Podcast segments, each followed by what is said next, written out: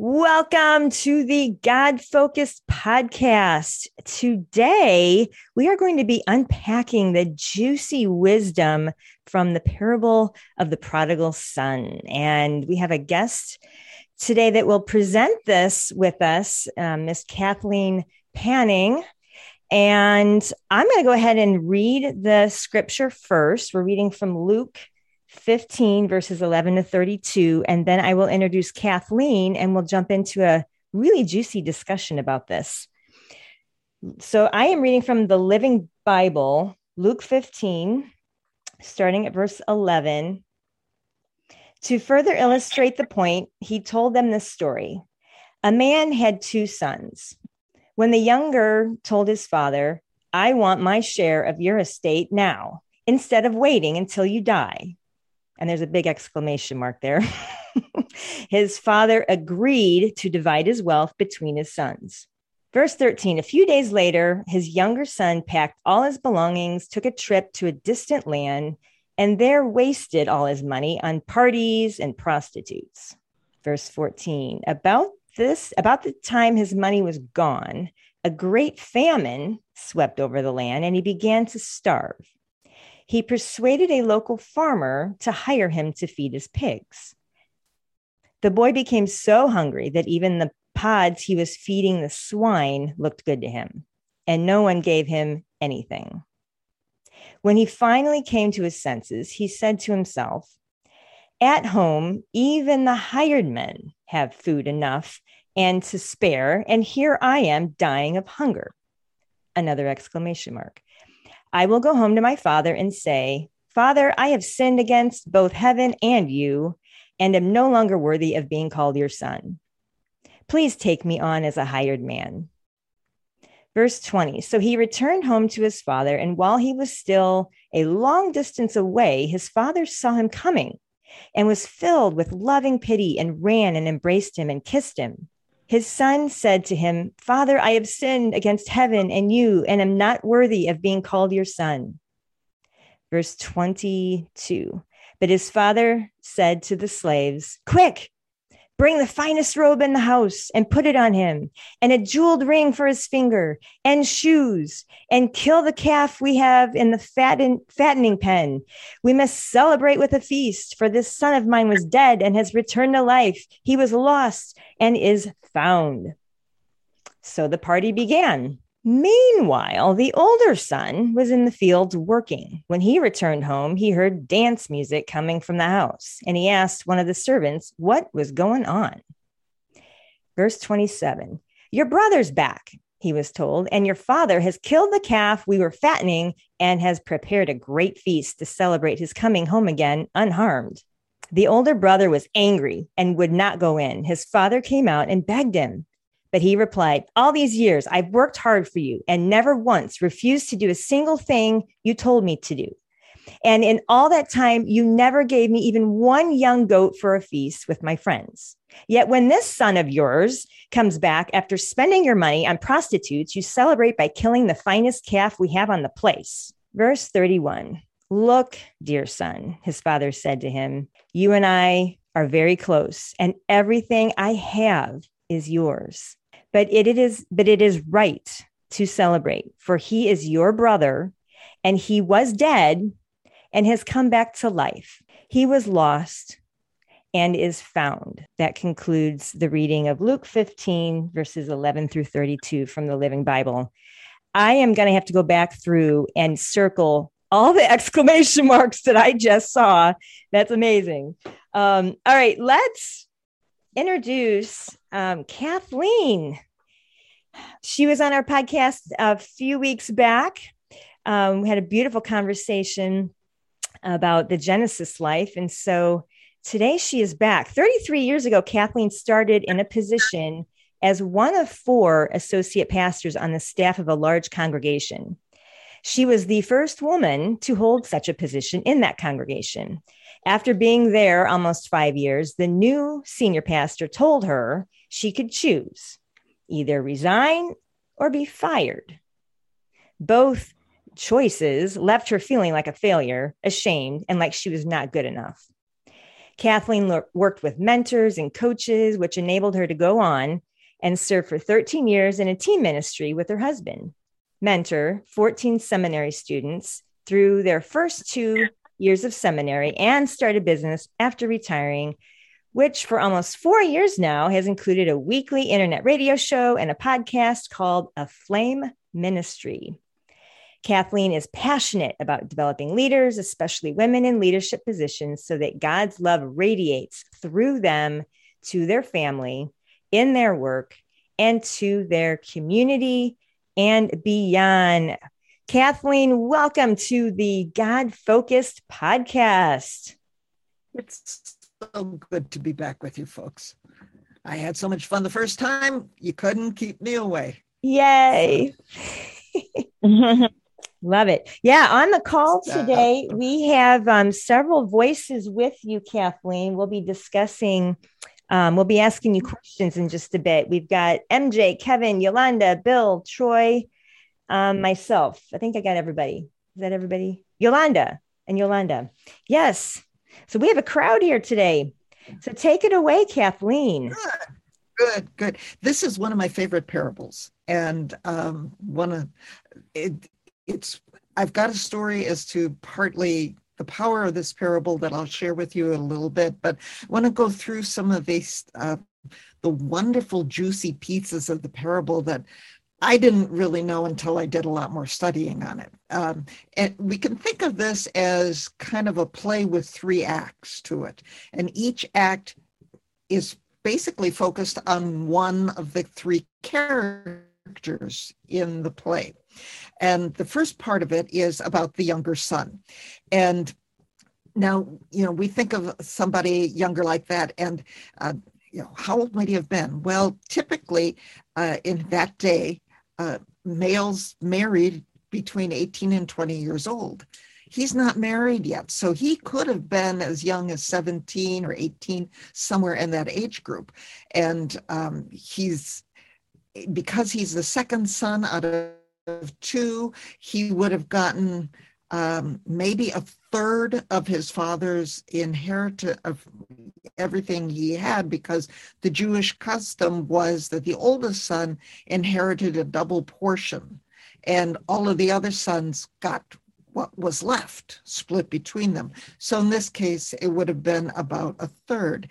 Um, and if he took that earlier than his father's death, it would have probably even been less, pop, possibly as little as two ninths of the whole estate. Um, with the father having the rights of using and enjoying the fruits of the profit uh, of the balance and the property as long as he lived, meaning the son would get basically only the capital out of it. So if the son took his inheritance early, he would have also had a moral obligation to his father with regard to what he did with that inheritance. And in the later case, the um, a son had no further claims to his father's estate. So once he took that part, anything more that was added to the estate, he wouldn't have gotten any part of it. By asking for the full amount of his inheritance at that point, which would have included part of the land, the younger son was in, fact, in effect saying, Hey, Pop, I wish you were dead. You know, I'm ready to be done with you.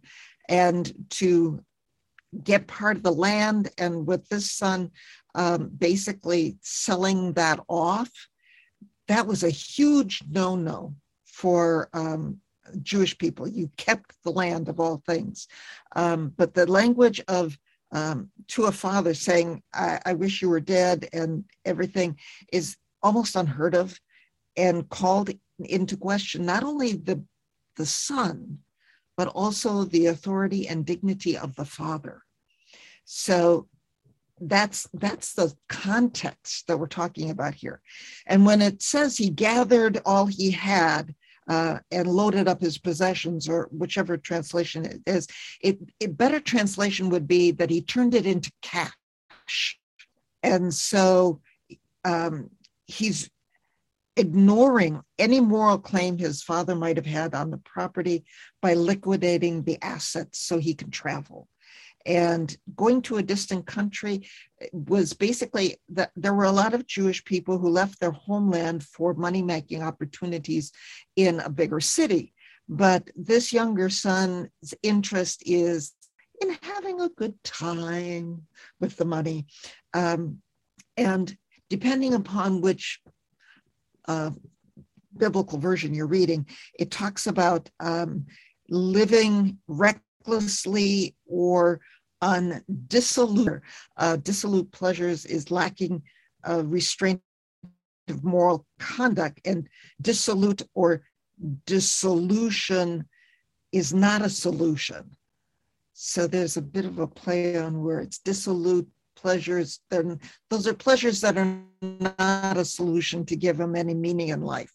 And uh, the word here means he was so self indulgent as to be really incapable of uh, in squandering his finances.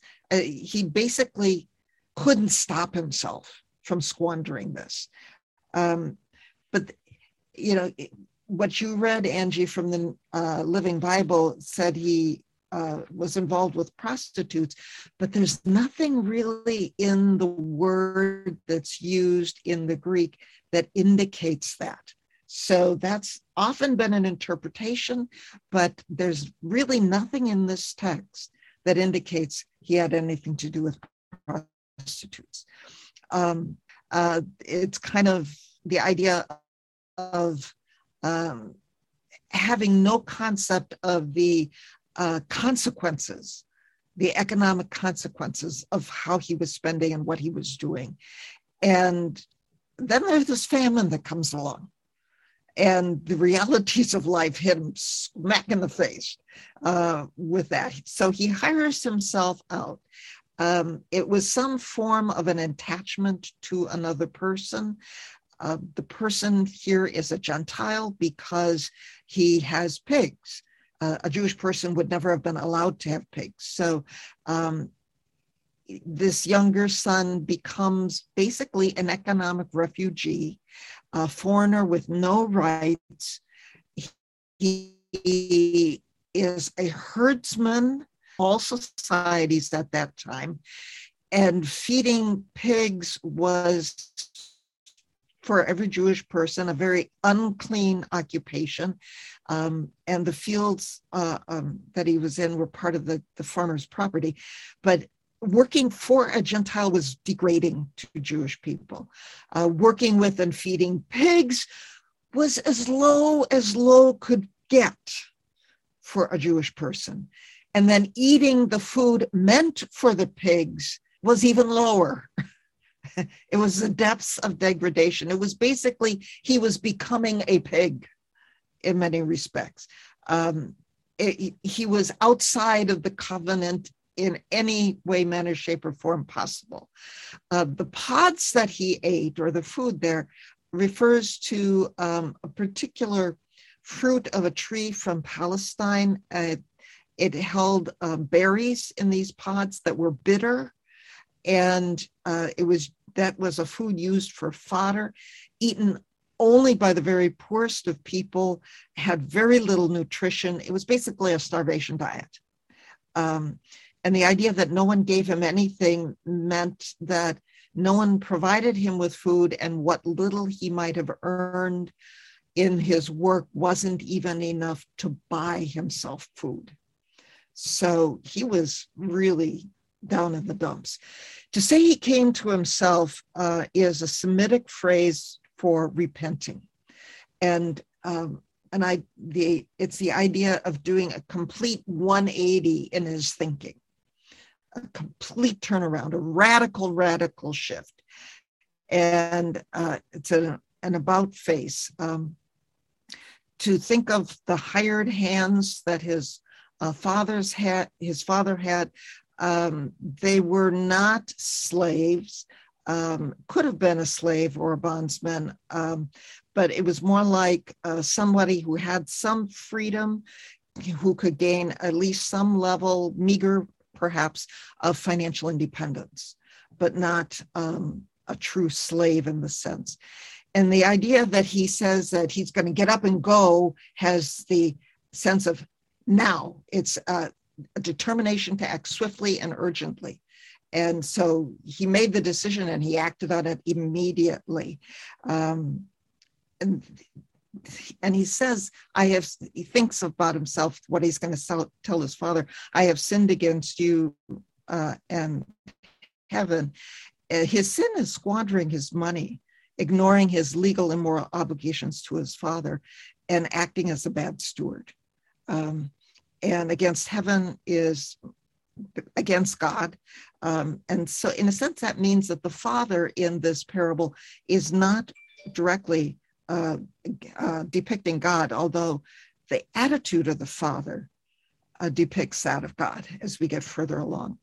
Um, the idea that he's no longer worthy, uh, the worthiness here is, in a sense, a religious sense. He's no longer morally fit to be called or regarded as a son whether or not he is disowned. Um, he has no claim on his father and can only ask to be given the position of a servant in the household, is basically what he's saying. So that's the first scene of the younger son. Now we get to Act Two, uh, and this is focused on the father. Uh, and it's really the heart of the story. And the father's compassion is the central theme here uh, and it comes before anything and everything in the story. The the father sees the son far off. Um, the there's a couple of things with this. The father usually families live together in uh, a in kind of a village like setting, and there might have been a stone wall around the village uh, for protection and for the father to see the son far off, he was probably in the village at the time. And he ran. Um, to remember what you may have seen of images for people in biblical times, men wore very long robes, and it was inappropriate for a man to show his legs in public. So, for the father to run, he would have had to um, hike up his robe at least far enough to show his ankles. Uh, and that would have made him disgraced in the eyes of anybody who saw him. And a dignified man would never run. Um, and the word imply here implies that the father was, he wasn't just trotting out there. He was at a full blown run as fast as he could. And I don't know about you, but if I'm going to run real fast with something long on, I'm not just going to hike it above my ankles. I want my legs to be able to move. And so that robe would probably up um, several inches or more. Um, and, you know, he's running full out as fast as he can while holding onto this rope. Um, and when he gets there, he throws his arms around his son and kisses him. And these actions, especially the kiss, are a sign of restoration of a broken relationship.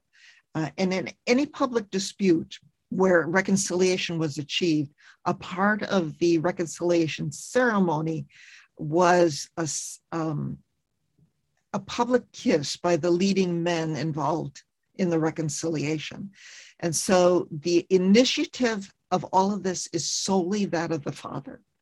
By kissing the son first, the father prevented the son from doing what would have been expected of the son, which would be to kiss his father's hand or feet. By kissing first, the father keeps the son from having to show his father's superiority, which is an interesting part.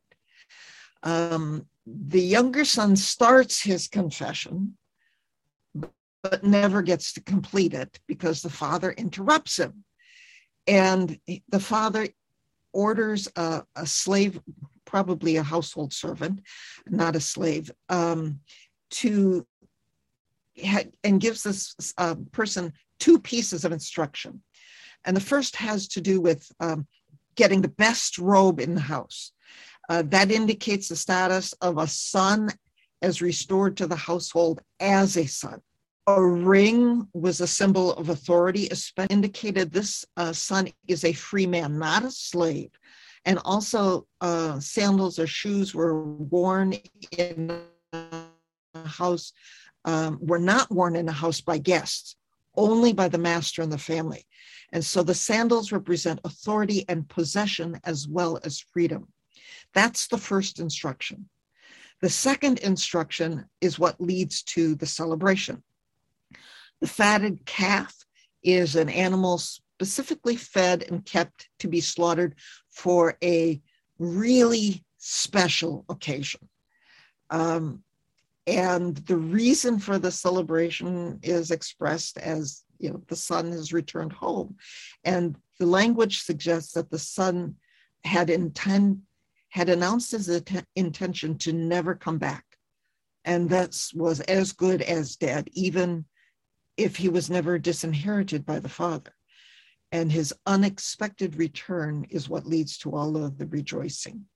Um, and th- there's some other things that if we have time, we'll talk about that as well. But that's basically scene two. And then we get to scene three, which starts with verse 25. The elder son. Uh, sometimes that's this is the part of the parable that doesn't get preached on.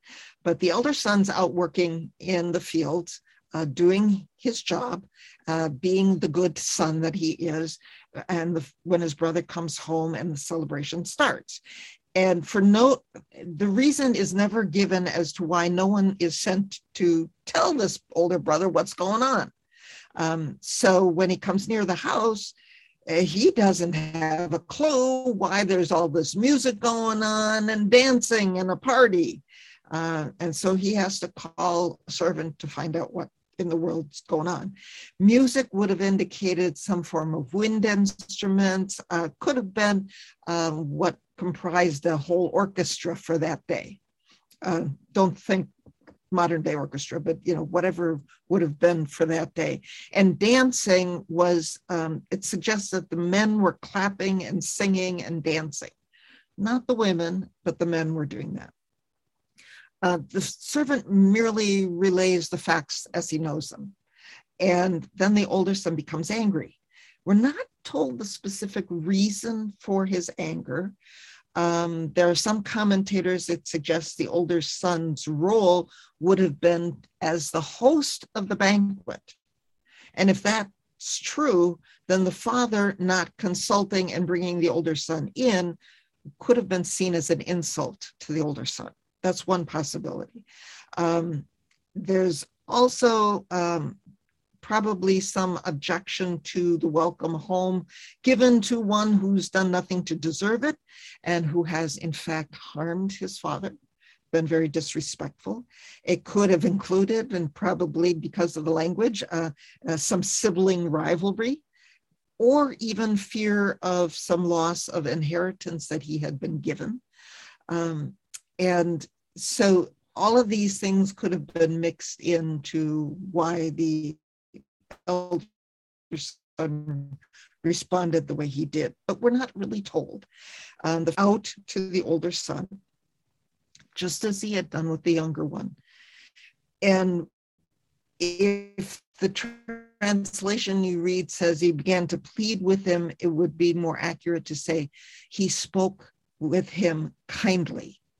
So again, the father has this compassion for the older son. But the older son's response omits any respectful address to his father and actually criticizes his father and casts doubts on his brother's character. Um, it's the older son who says in verse 30, um, the son of yours, uh, so he's no longer considering the younger one his brother, um, and the younger son's portion of the inheritance has been destroyed in the sense that it can no longer contribute to the family fortunes. So the father's poorer as a result of that. And it's the older son who brings in the idea of the prostitutes, but there's no evidence that the younger son had any such dealings in, you know, in what we have. It's kind of um, an implication or supposition on the older son's part. Um, the, the older son also feels that he's been in the position of a slave. He's obeyed every command of his father to the letter. And the son says, in effect, that all of his faithful obedience has brought him no reward, not even a young goat, which was a much cheaper meal than the fatted calf, and uh, to have a party for his friends. Uh, and when the father responds to all of this, he addresses the older son very affectionately, assures him that he's constantly with him and that everything the father now possesses is his. And this means that legally, the older son will literally inherit the farm. Uh, if the older son has not already enjoyed the fruits of it, it's simply because he hasn't asked, rather than because the father was unwilling to give it. And these words imply that the older son really ought to go and enjoy in rejoicing and uh, come into the party. Um, the father's words are the end and the climax of the parable. And we don't have an answer. I mean, we're kind of left hanging as to whether the older son responds or how he responds to his father's words and the invitation to join the party. We don't really know. So, um, a couple of other things um, to let you know. Um, the younger son's behavior would have been a great shock to Jesus' hearers. Um, he's, his treatment so degraded the father. Um, his actions and reputation in a distant country would likely have reached home and added more disgrace to the father and the family and the whole village. Um, and the one other piece that I want to share with you about that is um, for there was a, a, ceremony that, and I got to find it here in my notes, um, that if somebody like the younger son coming home could he, he could have faced the possibility and i'm i'm not sure if i'm going to pronounce this correctly of uh, something called Gesassus. Uh, and this was a ceremony by townspeople for a son of the village who had either lost his money to Gentiles or married an immoral woman. They would at that time gather around him, breaking jars with corn and nuts, and declared that he was to be cut off from the village. And so, by the father running out to meet the son, he prevented any possibility of that kind of a ceremony from happening um, and from the son being expelled basically from the community as well. So those are just those are some of the really juicy pieces of this parable. Um, yeah, we could talk about a bunch more of it, but I want to hear what you folks want to say and want to ask and share about the parable. All right. Anyone have want to lead us off with a thought? Otherwise, um, MJ, will start with you. As you're talking about this, Kathleen, I keep thinking about the parable of the lost sheep. You know, where mm. you know the mm-hmm. shepherd goes out and finds this lost sheep, just kind of like this dad, uh, this father's compassion here. Of as soon as he sees the son, he goes, "Oh, there's that lost son that I had," you know, and because they thought that he was dead because of the famine and all that. Um, but I, I, can see the attrition that um, this kid went through. Uh, he knows he sinned. He knows he's sorrowful for it, you know. But that forgiveness that his father gave him that that's a powerful thing for me. Um, that forgiveness is just it's so huge in this yeah. in this world, and and we all know he he did wrong, but he he did too. But he was, you know, he he knew where he needed to go to get that help. You know, he went back to his father. You know, and I I look at the second son. You know, there's you know, and Kathleen help me with this. There's a lot of jealousy and reaction, and, and his reaction is more of like pride, isn't it? That you know the second son has for this situation. Is that what you're? Oh, we could read that in yeah, we could we could kind of read that into it. We're not specifically told that's what's going on, um, but certainly uh, there's there's hurt, there's anger, um, jealousy could very well be a, a part of that. Uh, so I mean, you know, think of yourself in that kind of a position, and you can probably come up with the same sorts of feelings that the older son had. Yeah. Would be the best thing I can say. Yeah, I agree. Here I've been loyal all this time, and look what you're doing for that, you know, that son of yours, type of thing. One of the things that I've always gotten out of this parable, and the, the power of forgiveness is really important, but the word grace is defined as God's undeserved, unearnable love and forgiveness. And what I see in the older son is that there's times when that grace can be offensive. And, you know, are, the, are there times when we are offended by God's grace? And, you know, I, I struggle with that sometimes with myself. You know, are there times when I'm offended that God could really have grace on someone and forgive somebody else? Yeah, that's a that's a huge um, yeah, that's a huge thought there, Kathleen. Uh, thank you, MJ. Kevin, and then we'll go to Yolanda next. I think that uh, th- there's uh, some beautiful, you know, subtlety in that you did an excellent job of really kind of elaborating on uh, in that uh, whether it's the attitude of the older son or just the despondence and the kind of the low stature that the younger son had, you know.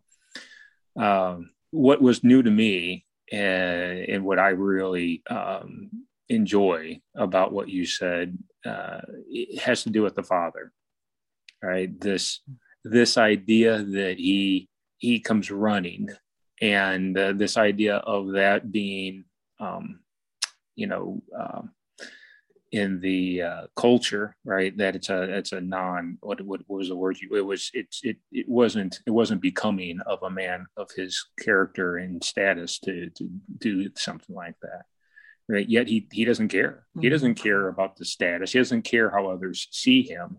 He doesn't care how mm-hmm. how his actions are perceived.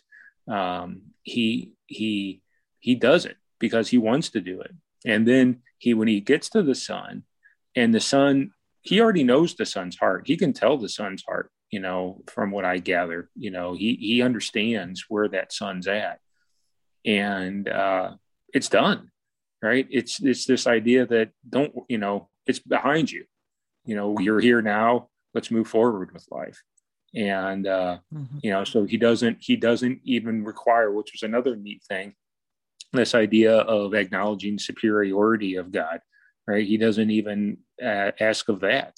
He simply acknowledges my son is home, and uh, that's that's pretty powerful. Uh, it's incredibly powerful uh, to think of how generous that is. Uh, it it really that the, the way you described it really put the generosity of God into a whole nother light for me. Just really um, I appreciate that. That that that really touched me when you said it that way. Um, Yolanda, would you like to share? And then Bill will be next. I'm I'm struck by the father's uh, love and his compassion and his zeal for um, for his son returning. Uh, it's just uh, it's just really comforting to know that our Father is is like that. Um, he's very compassionate and loving, um, and he has a zeal for us. He wants us to come to him. He wants us to to be with him um, always, and to be um, to be a prodigal uh, returning is like uh, the best thing. Um, there's a party for you. I love that. I love that. He wants us to come to him. Beautiful, Yolanda. Quick comment on that.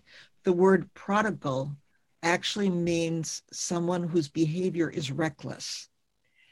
And with that definition, who's the prodigal in the story? Or who isn't the prodigal in the story? Is there anybody in that story that is not a prodigal? Oh, that's awesome. That's awesome. Bill, are you ready? Oh yeah, I'm ready. um, you know, I uh, uh, I haven't heard this uh, story since I died and went to heaven, and um, it's uh, kind of interesting that I've always believed that the story was about how the father would treat somebody that once was on his team and left him, but has come back, and how um, he missed you and loved you, even though you were acting contradictory to um, what and how he raised you. So I always thought that the story was really about the father um, accepting somebody that was once lost but now is found. And basically, the son found his way home. And uh, when I got to go to heaven and God said, I'm not finished with you, I'm sending you back, um, you know, that really impacted me. And um, I kind of been dealing with uh, uh, what does God want me to do? And um, I have a very biblical uh, understanding of the Bible and can interpret it very well because of my personal experiences. And really, we're a product of our mindset and how we think. So I'm gonna. I decided to write a book about acronyms that I've come up with, and uh, that will be for another podcast, though, Angie. And uh, I mean, I think you guys are going to be very. Uh, I think that this book is going to impact the world because of the acronyms of how do you think? Do you think biblically, or are you uh, uh, just thinking about stuff that doesn't really matter? You know, and I've read the Bible twice, and uh, I love it, and it's great, and uh, I think it's uh, the living word of God. And I'm really impacted by uh, just the parables of Jesus and uh, the old, uh, some people in the Old Testament, you know, Ecclesiastes, King Solomon. And, um, you know, I believe that uh, we should all have the mindset of the Father and forgive those that have wronged us. And if they return home, love them. That's all I got to say. That's cool. Amen. Oh, that's exciting, Bill. Oh, I love it. I love to Yeah, no, I'm really excited. Like it's been in my heart. Um, I didn't really want to write a book about my trip to heaven. I want to write a book about how I think about God, and uh, I see His signs everywhere. Uh, you know, and I'm going to share two of them for you. Okay, right now, just uh, you're going to love this. It's, it's really cool. Uh, everybody knows the Honda CRV, right? Yep. Okay. Well, what does CRV mean to you? Well, to me, it means Christ returns victoriously. And then the other one is Chase Bank. Um, Chase means Christ has arrived, saving everyone. So those are hmm. just some of the act, and I got many, many, many more I that, I I wanna, that I just want to share with the world because they're everywhere, and that's a sign that our God is alive. And that's just how my brain thinks. And these acronyms come to me within a lightning second. And you got to wonder where do your thoughts come from? Well, I think they come from God. I think they come from other humans that we mentally we have this aura and spirit about us that we are able to connect with other people. And you know, um, I'm I, met a guy once. He's like, I carry a notepad in the shower. He's like, I have my best thoughts in the shower, and I reach out of the shower, grab the notepad, and write it down. you know, and, and that guy happened to be a Mormon, uh, but he, he was really a neat gentleman. I just and we had a discussion about God, and I was supposed to be there about business, and oh man! But anyway, I mean, I just met some incredible people in my life um, that have impacted me. And how do you think? I mean, God is all around you if you see it. Yep. Amen. I'll Woo! Think about that when I drive. Yeah, I drive a CRV, so Oh, oh, perfect. oh wow, that that's a blessing right there. Yeah, yeah.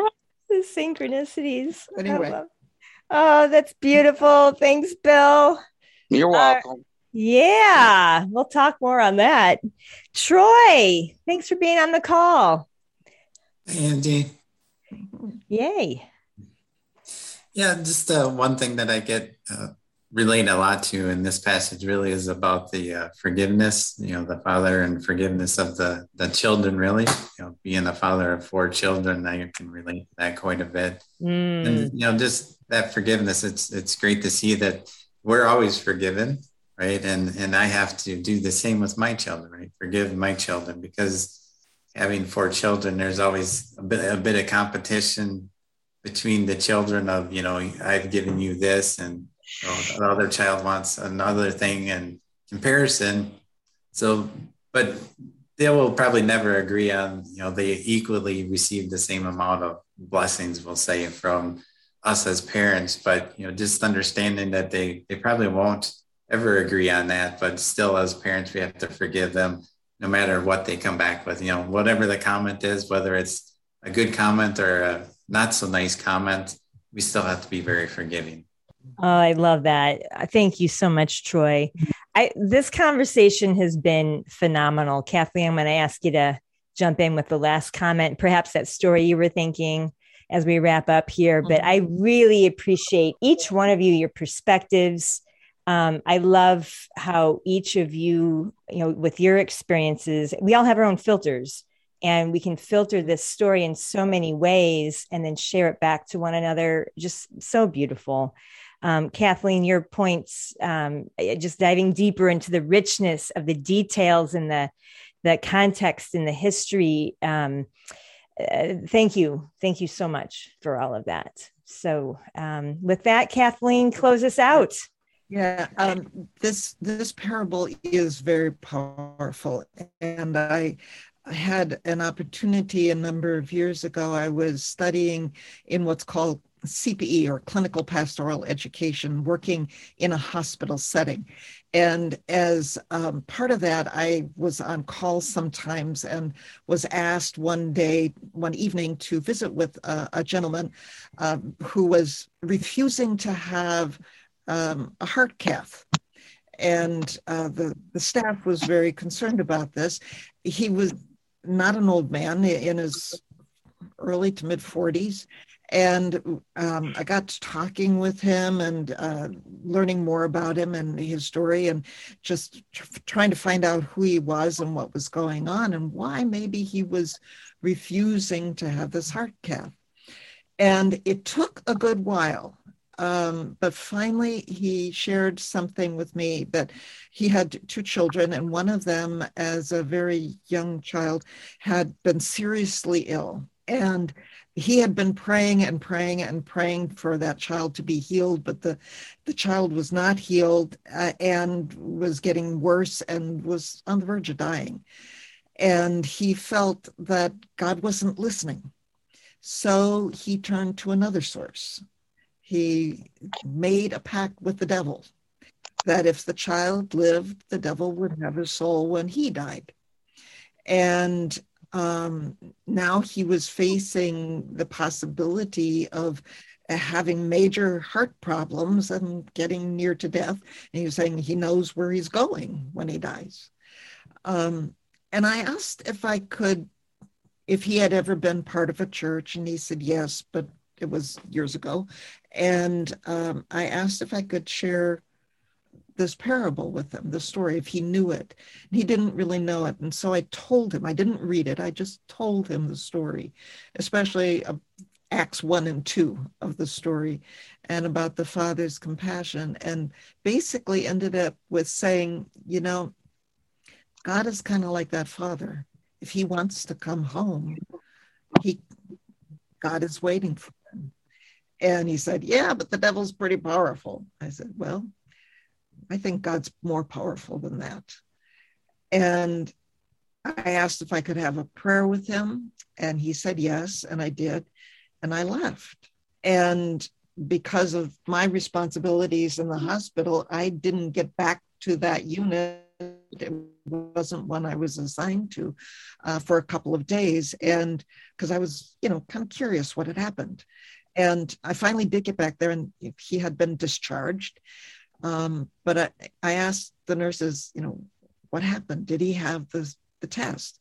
And they said, yes, he did have the test. Now, I have no idea what happened to this gentleman afterwards, but I do know that he sharing that parable with him at that particular point in his life was really, really important. And, you know, um, where he is now, what's happened, part of being a chaplain in a hospital, you don't get to hear the end of the story, kind of like what happened with the older son here. You don't get to know. But I trust that, you know, no matter what, that parable was stuck in his brain now, ever after, and uh, affording him that opportunity whenever he might wish to take it, if he would. So we never know what seeds we plant, but Jesus' parables are very powerful for doing that. And that's what I'd just like to leave you with. So, amen. Brilliantly. Fit in, these parables can show up and fit in places and at times we never thought possible. Amen. Well, thank you all. Um, this has been fantastic. Absolutely fantastic. Man, we could we could have done several episodes from this. and really we could go even deeper. So um yeah, we might explore that. So thank you, Kathleen, for joining us. And um, um, to all our listeners out there, I, um, you know, from our hearts to yours, we just bless you with these words and wisdom and, um, you know, just from our hearts to yours, um, just keep being awesome, stay God focused. And um, thank you all for sharing your hearts. And in Jesus' name, we all pray. Amen. Amen. Amen. So, if something's being said during this podcast that's really pulling at your heart right now and tugging at you right now, just say this little prayer with me Lord Jesus, I repent of my sin. You died for me, and thank you for coming into my life. You are my Lord and Savior. And by saying that prayer, you're bringing him that much closer to you and just saying, Thank you for being there always with me, Lord. So I hope we've helped in some way. Jesus is always there for you. Just use that power. Thank you for listening to the God Focus podcast. And if we've said something today that's helped, we do have two action steps you can do with our program. Number one is we have a prayer team. If you'd like us to pray for you, just email us at godfocusedpodcast at gmail.com and we could put the prayer team on your situation. Secondly, if you have the financial means to help us, we are right now trying to improve the quality of the podcast with technology and editing. If there's any situations you can help with us, we have a custom program right now we're building for a custom membership, and then we'll have membership packages down the road please email us at godfocusedpodcast at gmail.com and we can send you that information. Thank you for all your help and love through Jesus Christ, and God bless you. Have a great week.